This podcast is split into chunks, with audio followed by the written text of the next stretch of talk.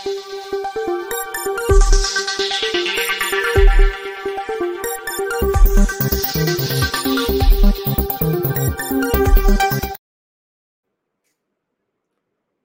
राम। कर्नाटक विधानसभा चुनाव का सबसे बड़ा मुद्दा क्या होना चाहिए?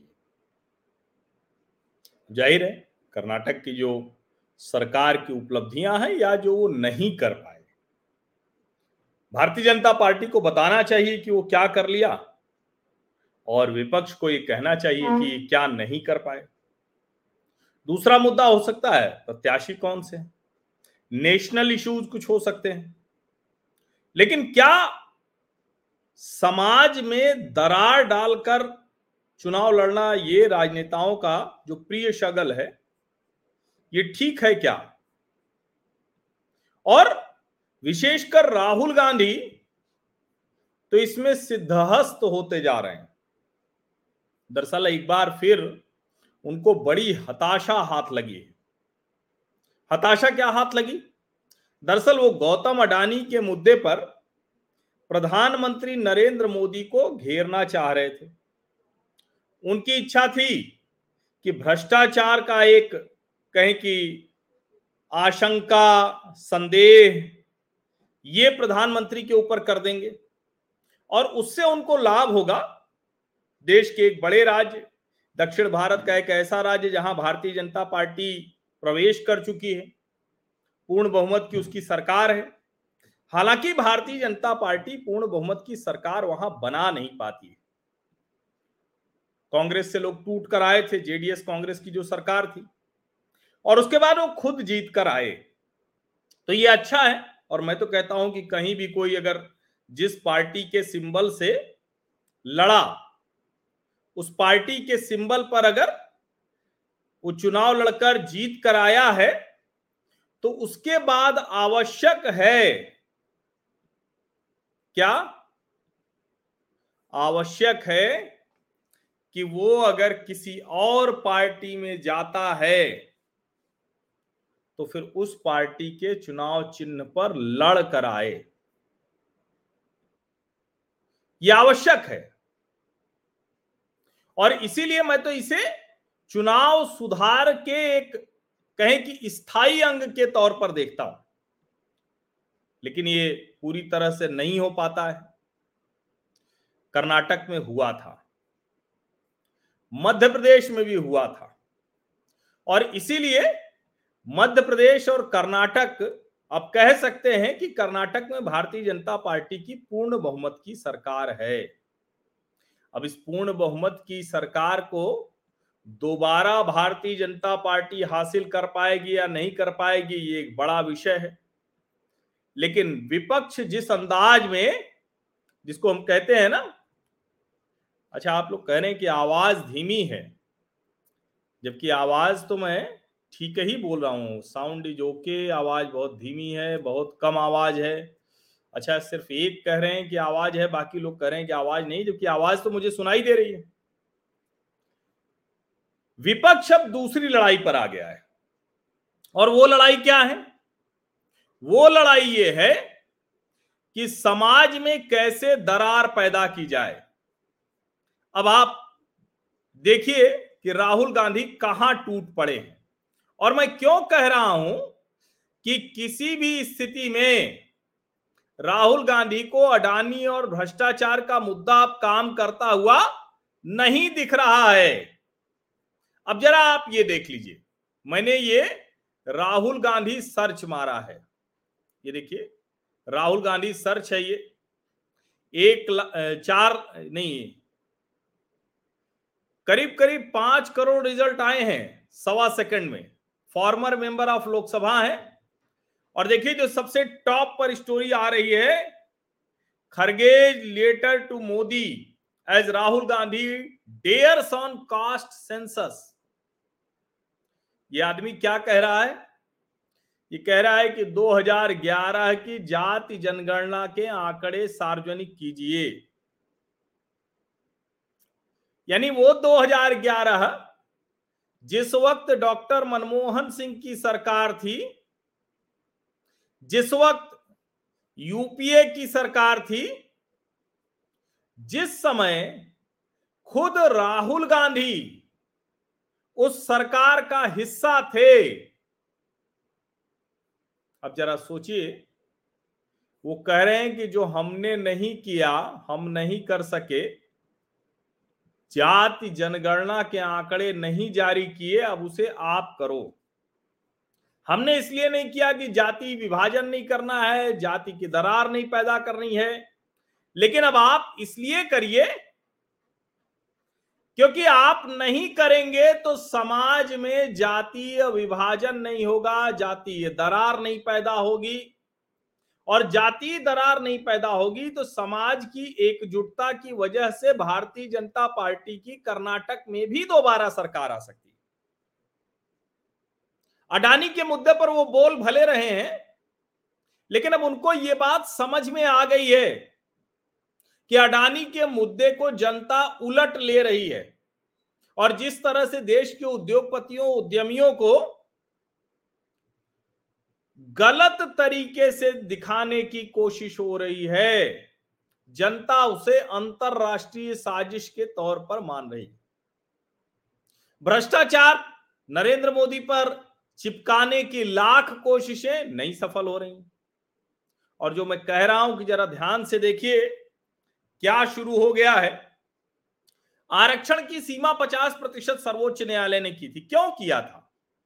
अगर किसी भी जगह पर 50 प्रतिशत से ज़्यादा आरक्षण हो जाएगा तो आप उस समाज की स्थिति समझिए।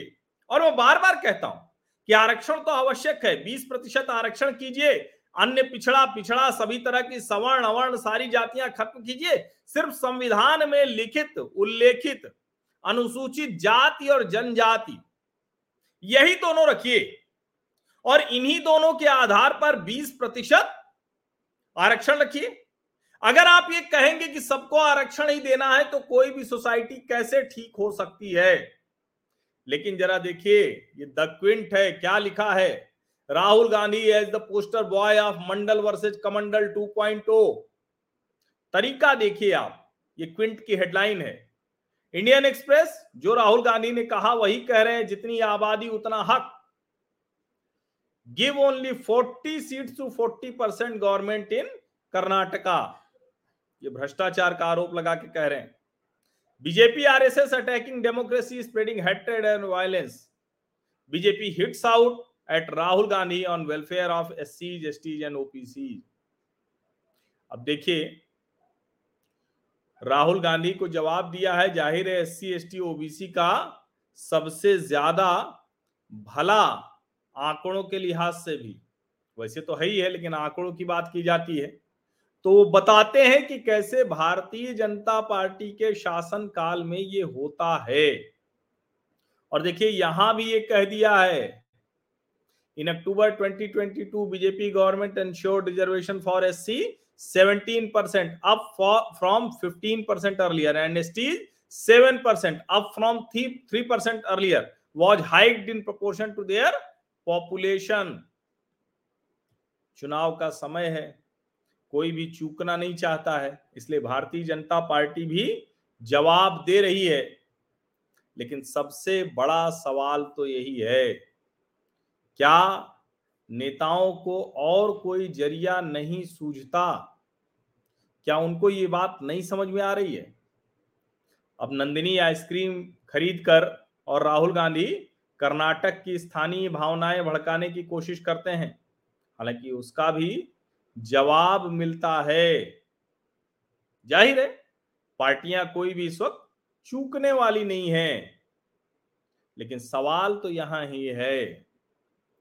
अब जैसे ही ये राहुल गांधी ने किया तेजस्वी सूर्या जो कर्नाटक से सांसद हैं भारतीय जनता युवा मोर्चा के राष्ट्रीय अध्यक्ष हैं उन्होंने रा, राहुल गांधी से रिक्वेस्ट किया है कि भैया केरल में थोड़ा ये इंश्योर कीजिए हस्तक्षेप कीजिए कि वहाँ नंदिनी की बिक्री में कोई बाधा ना आए। Glad that Rahul Gandhi thinks Nandini is the best there is no doubt about it I request him to intervene in Kerala for smooth sale of Nandini if not this will be yet another gimmick waiting for Rahul Gandhi to make a public announcement in Kerala for free access to Nandini और सच तो यह है कि किसी भी राज्य में, किसी भी राज्य के उत्पाद को बिना किसी बाधा के जगह मिलनी ही चाहिए। इसमें कोई भ्रम की स्थिति नहीं होनी चाहिए। किसी भी जाति, वर्ग, क्षेत्र के व्यक्ति को किसी भी राज्य के किसी भी हिस्से में, किसी भी स्थान पर प्रतिस्पर्धा में, स्वस्थ प्रतिस्पर्धा में शामिल होने का अवसर मिलना चाहिए। एक वर्ग जो बहुत कमज़ोर है, उसको हैंड होल्डिंग करनी चाहिए, उसके लिए 20 प्रतिशत आरक्षण की तरफ़ हमें बढ़ना चाहिए। लेकिन यहाँ तो उलट हो रहा है। जब बाबा साहब भीमराव अंबेडकर ने दूसरे संविधान निर्माताओं के साथ ये संविधान तैयार किया उस ड्राफ्ट कमेटी में, उन सभी संविधान निर्माताओं का यही मानना था कि अंग्रेज़ी कुछ समय के लिए और आरक्षण कुछ समय के लिए। शब्द एकदम तय समय सीमा के लिहाज से कहें दस वर्ष क्यों? कि इतने में खत्म हो जाएगा। लेकिन कमाल की बात ये कि इनमें से कुछ भी हो नहीं पाया।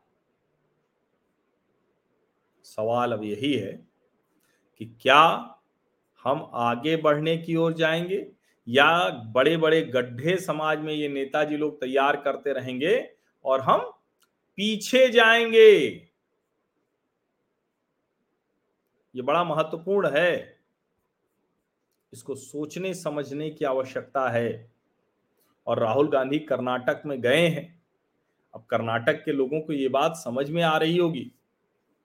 और नहीं समझ में आ रही तो समझनी चाहिए कि एक व्यक्ति इस तरह से भारत के अलग अलग राज्यों में जाकर उन राज्यों के स्वाभिमान, अस्मिता, उसकी बात करे तो ठीक है। लेकिन दूसरे राज्य के स्वाभिमान, अस्मिता पर चोट करना। दूसरे राज्यों के साथ झगड़ा, लड़ाई लगवाना। ये कर रहा है तो ये कहाँ तक उचित है? राहुल गांधी गौतम अडानी के मुद्दे पर पूरी तरह से पिट चुके हैं। जो कुछ उन्होंने कहा, वो सब हवा हवाई साबित हो गया। भ्रष्टाचार का कोई भी आरोप नरेंद्र मोदी के ऊपर चिपक नहीं रहा है। कर्नाटक में भले ही भारतीय जनता पार्टी से टिकट न पाने वाले, यहाँ तक कि जगदीश शेट्टार जैसे पूर्व मुख्यमंत्री कर्नाटक में जनसंघ जिनके परिवार ने खड़ा किया। ऐसे नेता भी कांग्रेस में चले गए हों, लेकिन उसके बावजूद कांग्रेस कोई बहुत बड़ा आधार नहीं जुटा पा रही। भारतीय जनता पार्टी की वहाँ स्थिति बहुत अच्छी नहीं है, फिर भी राहुल गांधी को समाज में दरार के सहारे ही कर्नाटक विधानसभा चुनाव लड़ना पड़ रहा है। ये सबसे बड़ा उदाहरण है कि कांग्रेस और राहुल गांधी मुद्दा विहीन हो गए हैं। आप सभी का बहुत बहुत धन्यवाद इस चर्चा में शामिल होने के लिए। इस बात को आगे बढ़ाइए, थोड़ा ये हर जगह पहुँचे जहाँ पहुँचना चाहिए। सब्सक्राइब ज़रूर कर लीजिए, लाइक का बटन दबाइए, नोटिफिकेशन ऑन कर दीजिए। और इसके अलावा जहाँ जहाँ भी सोशल मीडिया मंचों पर आप सक्रिय हैं, वहाँ इसे साझा कीजिए। राष्ट्रीय विमर्श का हिस्सा बनाइए आप सभी का बहुत बहुत धन्यवाद